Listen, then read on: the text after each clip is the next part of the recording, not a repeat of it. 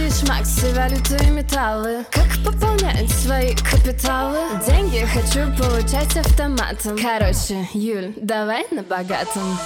Короче, о самом главном Короче, короче, на богатом Всем привет! Меня зовут Галаева Юля, я инвестор, сооснователь агентства недвижимости Моноярд и студентка Высшей школы экономики по направлению бизнес-психология. Короче, на богатом – это подкаст о взаимосвязи мышления и капитала. Для меня создание капитала – это один из способов познания себя. Мои методы в бизнесе и инвестициях строятся как раз-таки на психологическом подходе, и я уверена, что каждый может создавать капитал для своей финансовой свободы.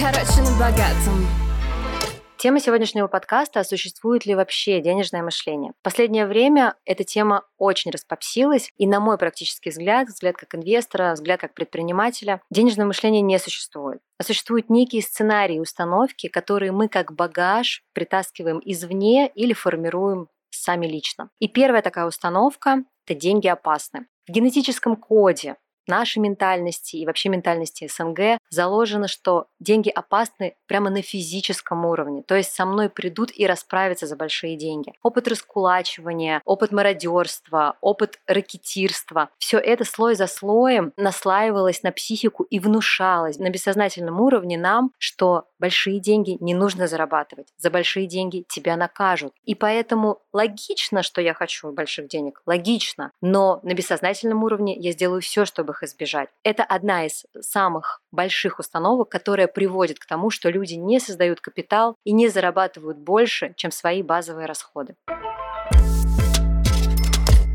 Вторая такая установка деньги конечно. Мы почему-то не относимся так к природным ресурсам. Мы не думаем, что закончится свет, вода, энергетические ресурсы. Но деньги имеют свойство заканчиваться. Это тоже внушаемая установка, которая пришла извне большому количеству людей еще в детском возрасте. Есть такой паттерн копить. Паттерн тратить это плохо, а паттерн копить это хорошо. Почему нужно копить? Потому что деньги имеют свойство заканчиваться. И это формирует, казалось бы, неплохую, такую безопасную привычку, но в то же время не дает увидеть, что могут твои деньги, потому что они могут закончиться, поэтому я буду их аккумулировать на счете. В то время как можно ставить себе цели направлять деньги на генерацию новых денег. И это тоже одна из установок, что если я направлю деньги на генерацию новых денег, я их могу потерять а если я их буду копить, они у меня сохранятся. То есть в этой установке в глубине лежит очень мощный запрет, такой запрет на риск, запрет на разрешение себе попробовать. Почему? Потому что деньги конечны. Но это не так. Если посмотреть на экономику в целом, то год от года денег в экономике становится все больше и больше. Никогда мировая экономика не имела столько финансовых возможностей, сколько имеет сейчас. Просто эти деньги перераспределяются на счетах тех, кто, во-первых, не боится деньги и не считывает деньги как опасность, а во-вторых, знает, что деньги не конечны, если делать нужные действия. Третья установка. Деньги нужно использовать только рационально. Такой рационализм в отношении денег. То есть то, на что я могу тратить рационально, на это я и зарабатываю. Если я хочу что-то для себя, но я не могу это рационально объяснить, но моя детская часть очень чего-то хочет, я это подавляю и, соответственно, не зарабатываю. А вот за этим как раз-таки и стоит финансовая свобода. Потому что любые инвестиции, любая финансовая цель, которую вы не можете себе объяснить, но хотите, предполагает то количество энергии, которую вы выделяете для заработка этих денег, то количество креатива, то количество созидания, которое вы можете сгенерировать для того, чтобы эти самые деньги заработать. То есть третья установка – рационализм. Очень часто, с одной стороны, создает нам базовый комфорт, и мы можем объяснить любую покупку, а с другой стороны, лишает нас дополнительного количества энергии, а значит дополнительных денег, а значит финансовой свободы.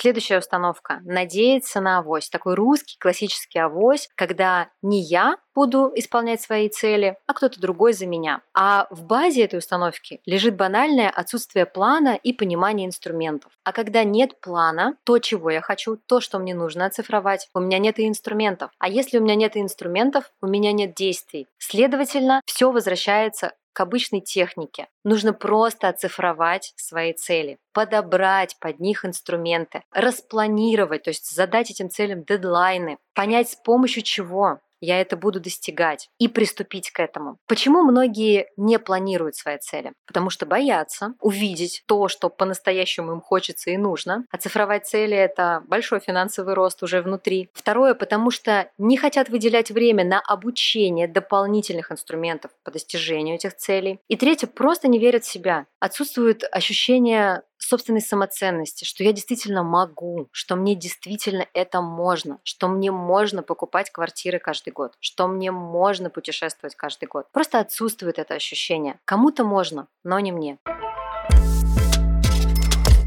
И последняя, пятая установка, скорее установка желания. Это желание быстрых денег и быстрых результатов. То есть сделать прямо сейчас прямо сейчас ухватить и не планировать, как я буду расти, как я буду зарабатывать, как я буду богатеть в долгосрок. И вот желание этих быстрых результатов есть желание оставаться в детской позиции, желание пребывать в иллюзиях. Очень многие пишут списки желаний на следующий год, не оцифровывают их, а просто ждут, когда эти списки достигнутся как-то сами собой. Но чтобы прийти к своим настоящим желаниям, нужно прямо пересобрать свое мышление, пересобрать свой интеллект и стать кратно другим человеком. Чтобы заметить себя в иллюзиях, нужно в первую очередь посмотреть в свои компетенции и в свой доход насколько ваши компетенции коррелируют с тем, что вы зарабатываете. И здесь может быть несколько вариантов ответов. Вы можете зарабатывать меньше, чем вы стоите на самом деле. И вопрос к вам, почему вы на это соглашаетесь? Вы можете реально не дотягивать до большего дохода просто потому, что у вас не хватает знаний и компетенций. И снова вопрос к вам, почему вы на это соглашаетесь и не усиливаете свой доход и свои знания? И уже из этого вы увидите, за счет чего вы можете расти и выходить из этих иллюзий. Из иллюзий, из детской позиции мы всегда выходим с помощью доращивания взрослой части, через действия. То есть посмотреть свой доход, посмотреть, реально ли я столько стою, посмотреть, сколько мне нужно стоить чтобы закрыть свои финансовые цели, разложить это да, в декомпозицию, составить по этому план и действовать планомерно, поступательно, как взрослый человек. Значит ли это, что нужно теперь всю жизнь идти только к одной финансовой цели? Конечно, нет. Скорость, темп, все зависит и от ваших компетенций, и от вашего намерения, и от вашего темперамента. И вот это все предстоит оценить.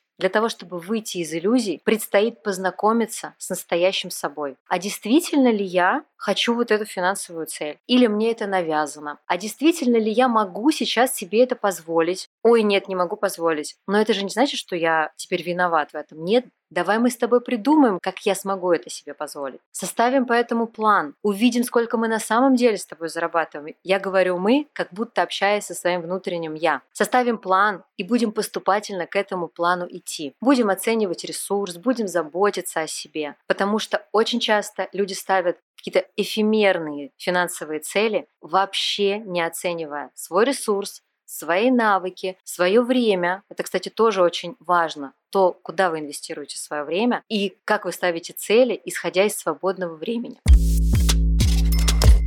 Друзья, я уверена, что хотя бы одна из этих установок, хотя бы один из этих примеров вам точно срезонировал. И я убеждена, что наш капитал, наша финансовая свобода начинается там, где начинается наше разрешение себе, наша оцифровка своих целей и наше понимание, как мы будем к ним двигаться. Все банально начинается с интеллекта, с образа мыслей и с плана действий. Это и есть денежное мышление. То, о чем так много говорят финансовые коучи. Если вам понравился этот выпуск, не забудьте поставить ему оценку, подписаться и написать отзыв там, где вы его послушали. Слушайте мой подкаст там, где вам удобно. Это Apple Podcast, Яндекс Музыка, ВК Музыка или на других платформах. В описании к этому эпизоду есть ссылки на мои социальные сети и сайт агентства недвижимости. Спасибо вам, друзья, и до новых выпусков.